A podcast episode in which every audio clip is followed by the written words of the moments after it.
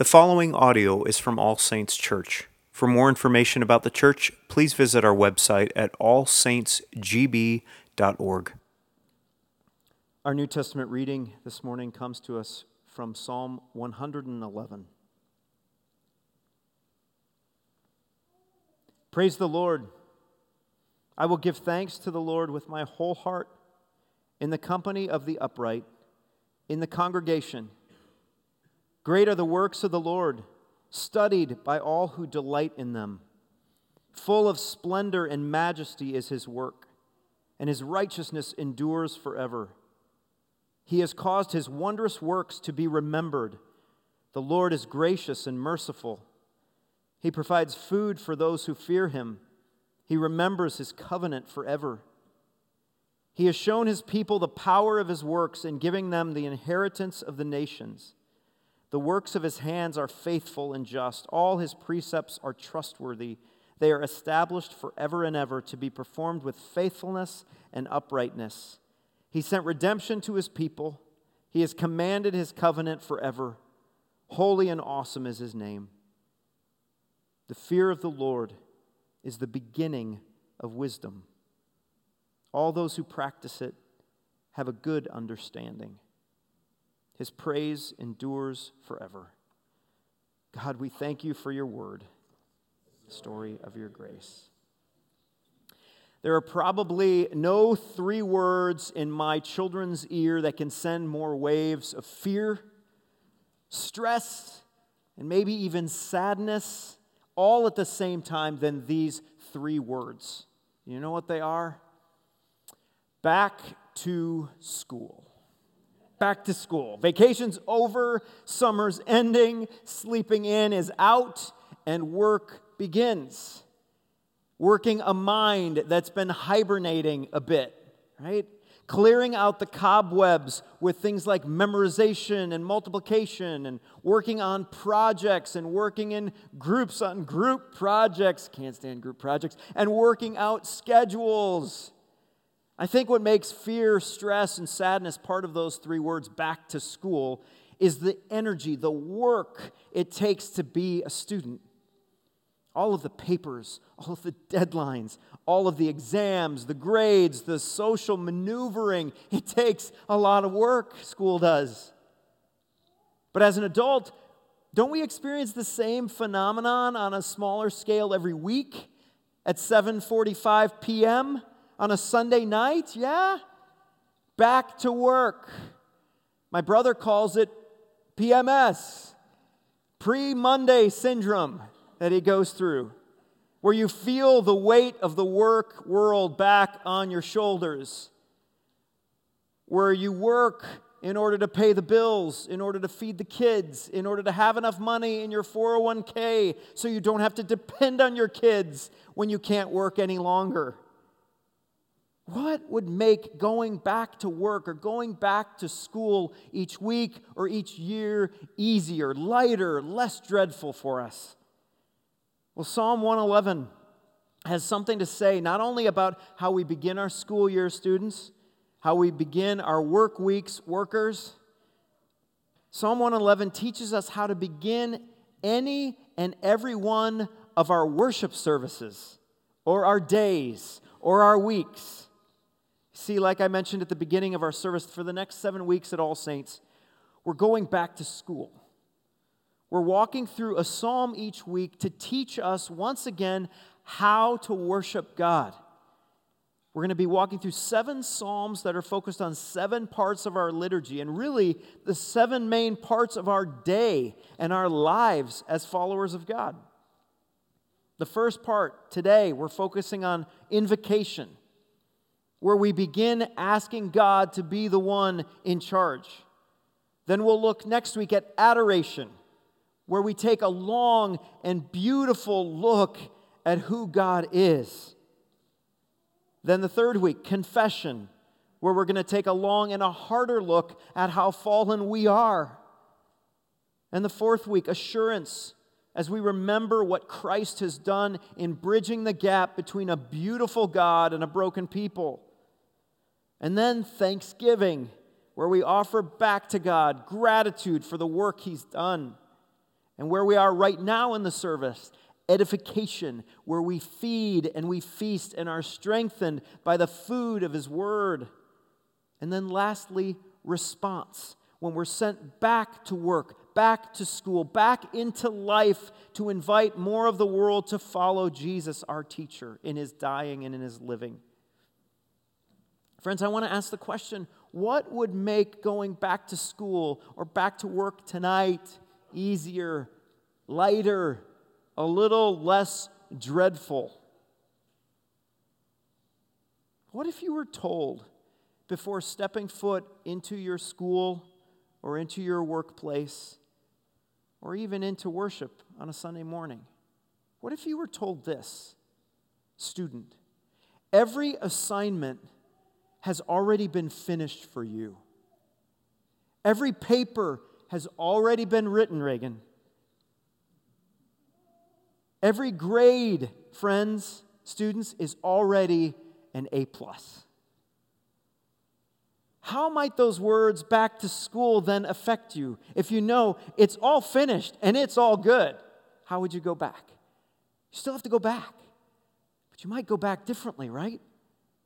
What if stepping into the work world on Monday morning had more reward and encouragement? If you were told, I want to let you know, your checking account and your 401k is filled with more funds than you know what to ever do with.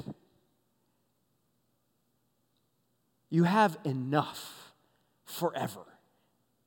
How would it change how you step foot into the workplace?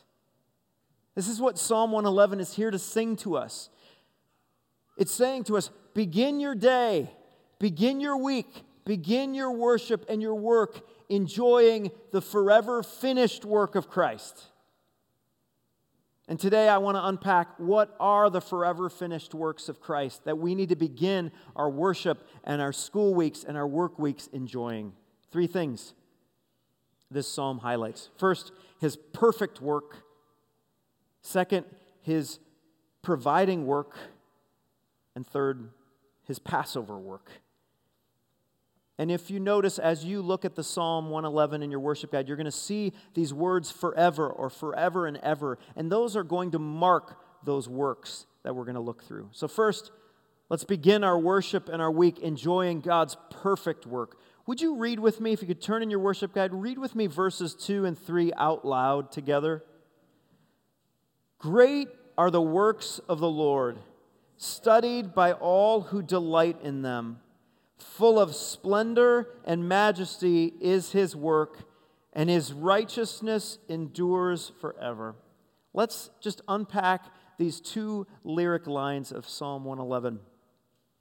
Notice first how the works of the Lord are described. They're described as great. It's the Hebrew word gadol, which means basically to be larger than you, larger than your own limited view. It's adding an ER to everything that you are greater, taller, wiser. That's what that work great word great is supposed to mean. This word should cause us to think of things which maybe makes our stomach sink a little when we think of them. When my kids and I would go to Chicago, and we'd stare at what used to be the Sears Tower. I think it's called Willis Tower now. When you stare up at Willis Tower, what happens to me is my knees get a little weak when I see how tall that building is.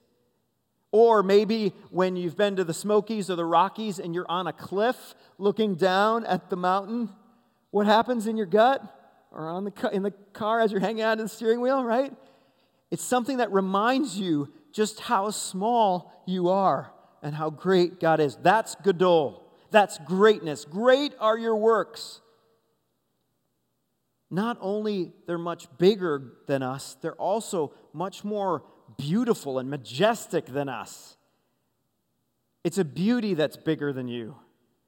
Like the green of Wisconsin in the summer. This was made for you. Look at the beauty of what you see outside. You find this greatness, this gadol, in the work of God's first creation. It's watching a sunrise And like one songwriter writes as he's watching the sunrise, when you see the morning sun burning through the silver mist, don't you want to thank someone for this? I was thinking about this passage as I was laying in bed on Thursday morning, and I could just feel my heart pumping blood in my chest without me asking it to do it. And I laid there thinking, wow. In the midst of bigness and beauty comes a final description of the perfect word of God, work of God in this passage, righteousness. You see that at the end of that passage? Righteousness. And this this is a perfection that not only has to do with appearance, something beautiful, but it has to do with conduct and character.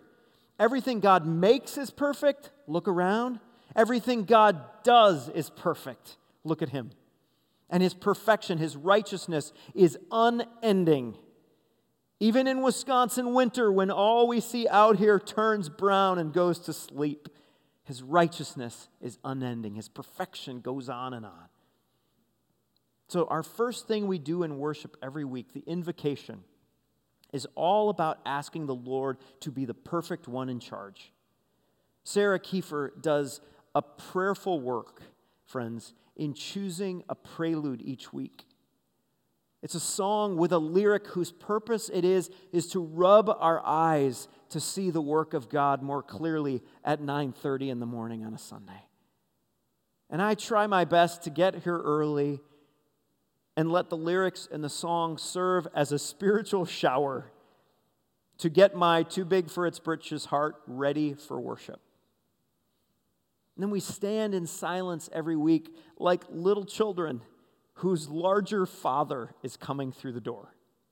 Like sheep, maybe standing on the edge of a canyon, waiting for our perfect shepherd to call our name.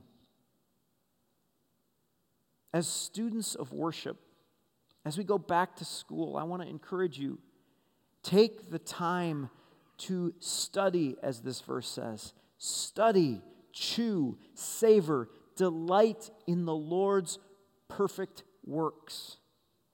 Come into worship with plenty of time to take a prelude shower. Stand in the silence with your eyes closed and your heart looking up at the peak of a mountain like Willis Tower or an endless ocean.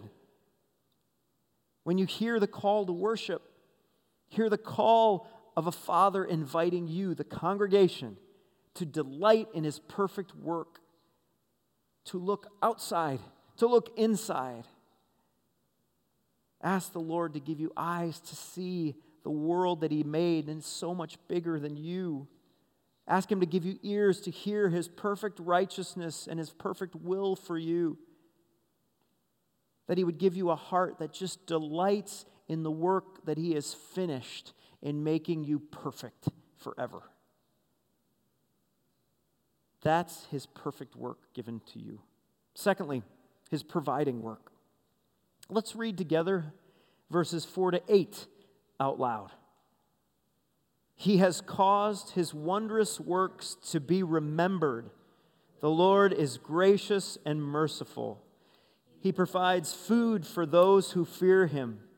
He remembers his covenant forever.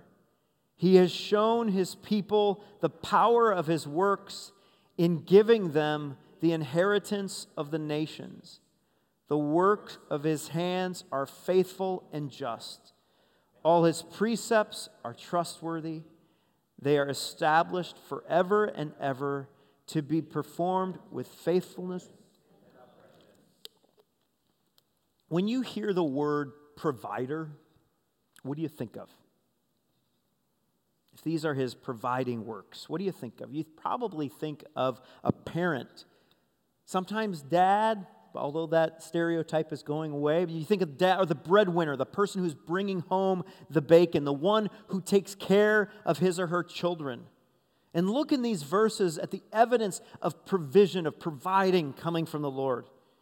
You see him providing food, you see him providing inheritance, you see him providing direction, food to those who fear him we have to see that the psalmist in this psalm, it's not referring to physical food, Otherwise, there wouldn't be that qualifier. He provides food to those who fear him. He provides food to the whole world, whether or not they fear him, right? So there's got to be a different food going on here. He's providing food to those who fear him. Fear. What is this fear? It's not a fear like duck under the covers and hide. No, that's not the fear. He's providing food to those who respect and admire and revere him as holy, who see him as the maker of every perfect work, not see these perfect works as a result of like primordial soup or a big bang, who believe him to be the source of truth and perfection in how we live, not human beings attempt to make our own versions of right and wrong and self righteousness. No. And take note of what surrounds, what word surrounds the food that he's providing to those who fear him in this verse. Do you see that? It's the verb remember or remembering. The Lord causes remembering. Do you hear that word remember every week in our worship? Where is it found? Do this in remembrance of me. He causes his works to be remembered. God causes the work of his grace and his mercy in verse 4 to be remembered. We used to have, and we might bring it back. We used to have baptismal waters when you'd walk through the door to remember your new birth entering into the church that came through baptism. Remember. And in verse 5, when it says, He remembers His covenant forever, what that means is that God's agreement, God's contract, if you will, with His people, it's not that business like, it's more relational. God's agreement with His people is not one of our works, but one of His grace and His mercy. Week in and week out, the Lord reminds us at the table of the King, He will feed us with mercy and grace as we fear Him and honor Him as perfect and righteous and holy.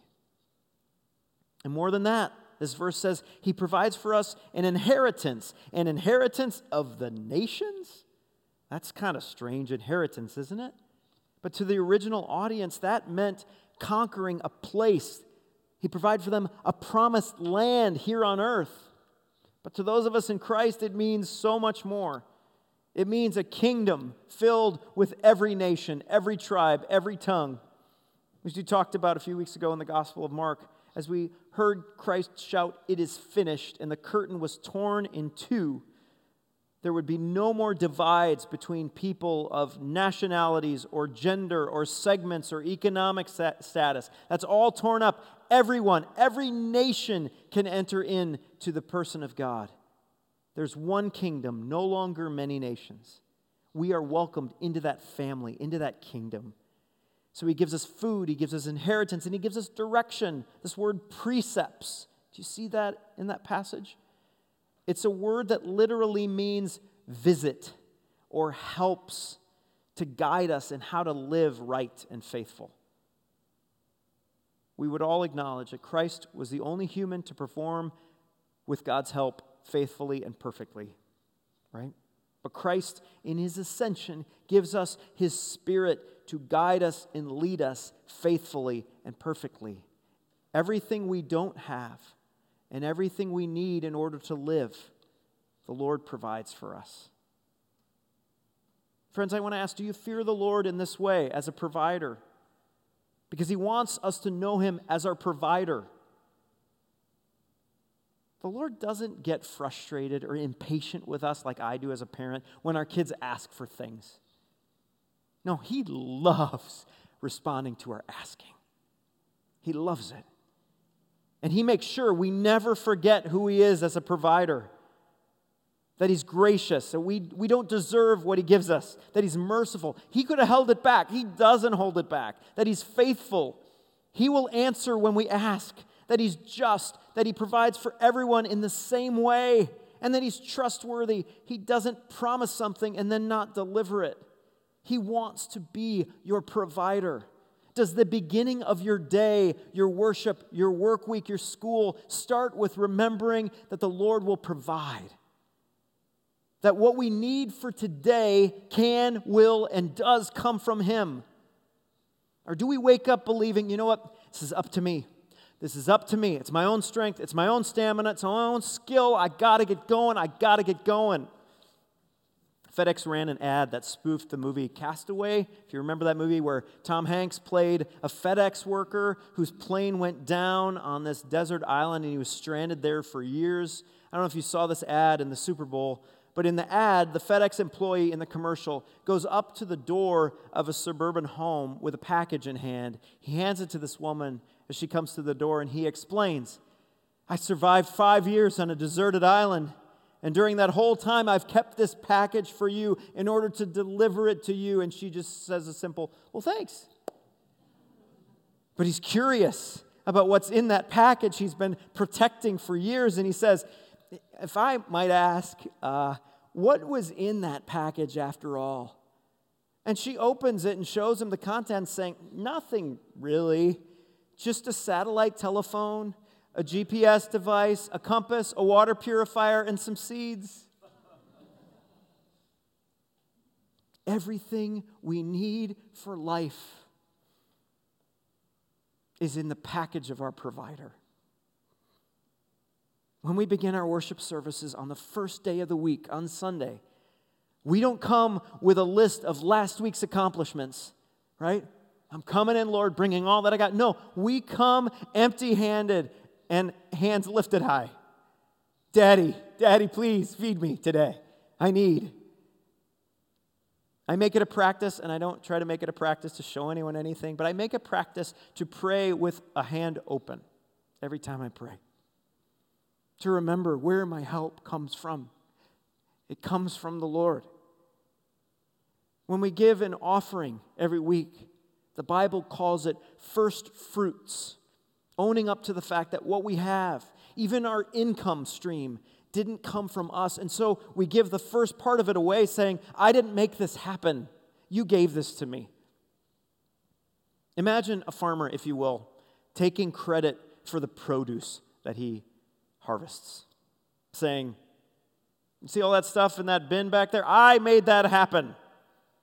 Sure, the farmer might have planted the seeds, but who is in charge of making the seed, the soil, the sun, the rain? These verses promise that God will cause his works to be remembered. So ask him to relieve you of your duties of being the sole breadwinner or the primary provider or the perfect parent. Look around at everything that came from him in order to have what you have. And when you don't have what you think you need, take stock in asking whether is this something the Lord believes I need right now? If I don't have it, my guess would be it's not.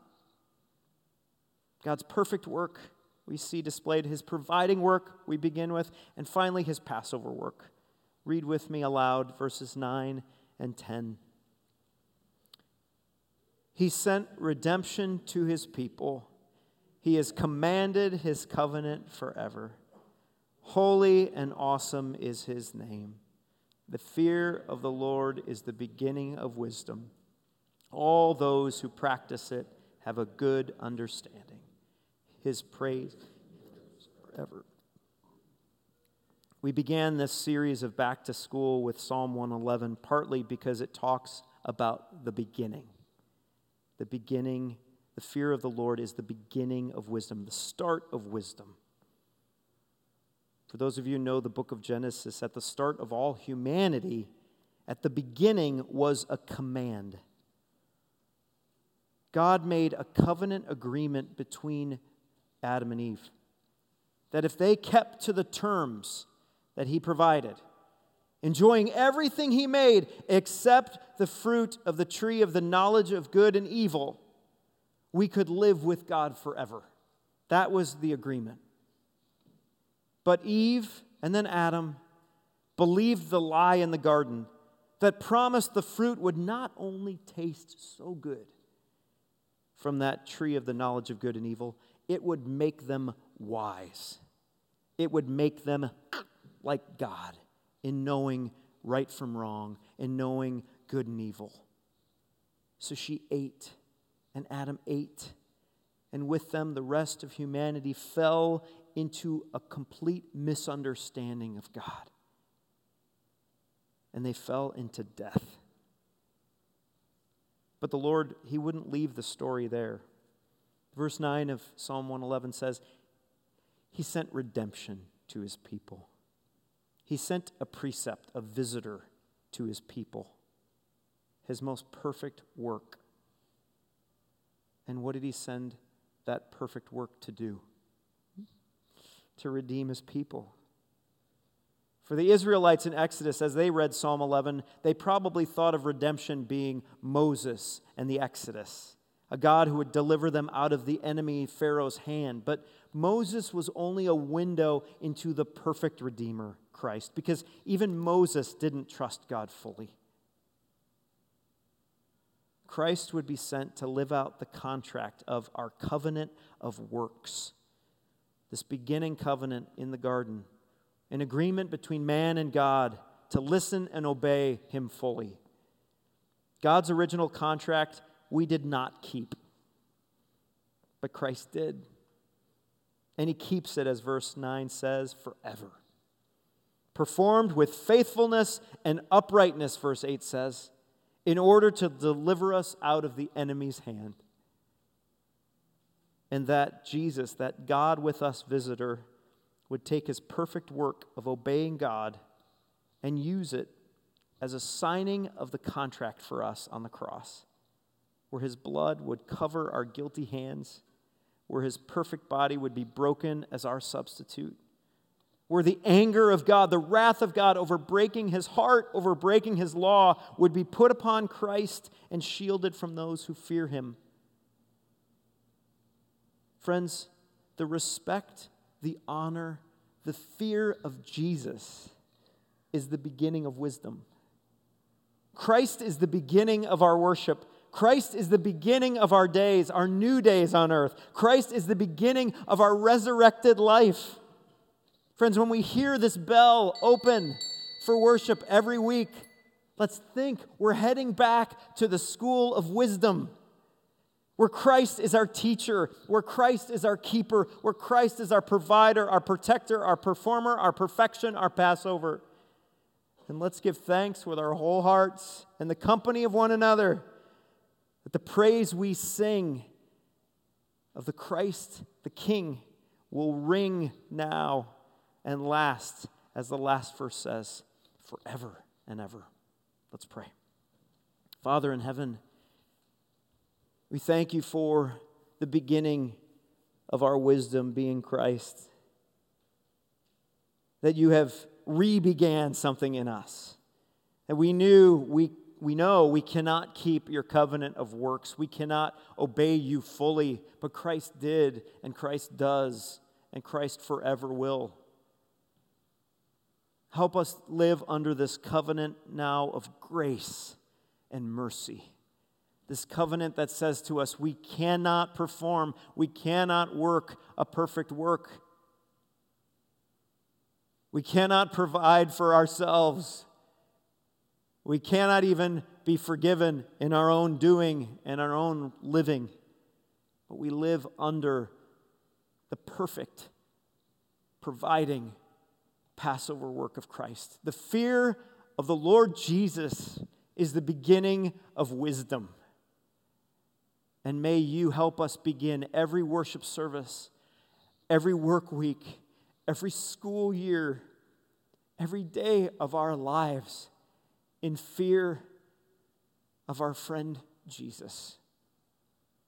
May we honor him with all that we are. And it's in his name we pray. Amen.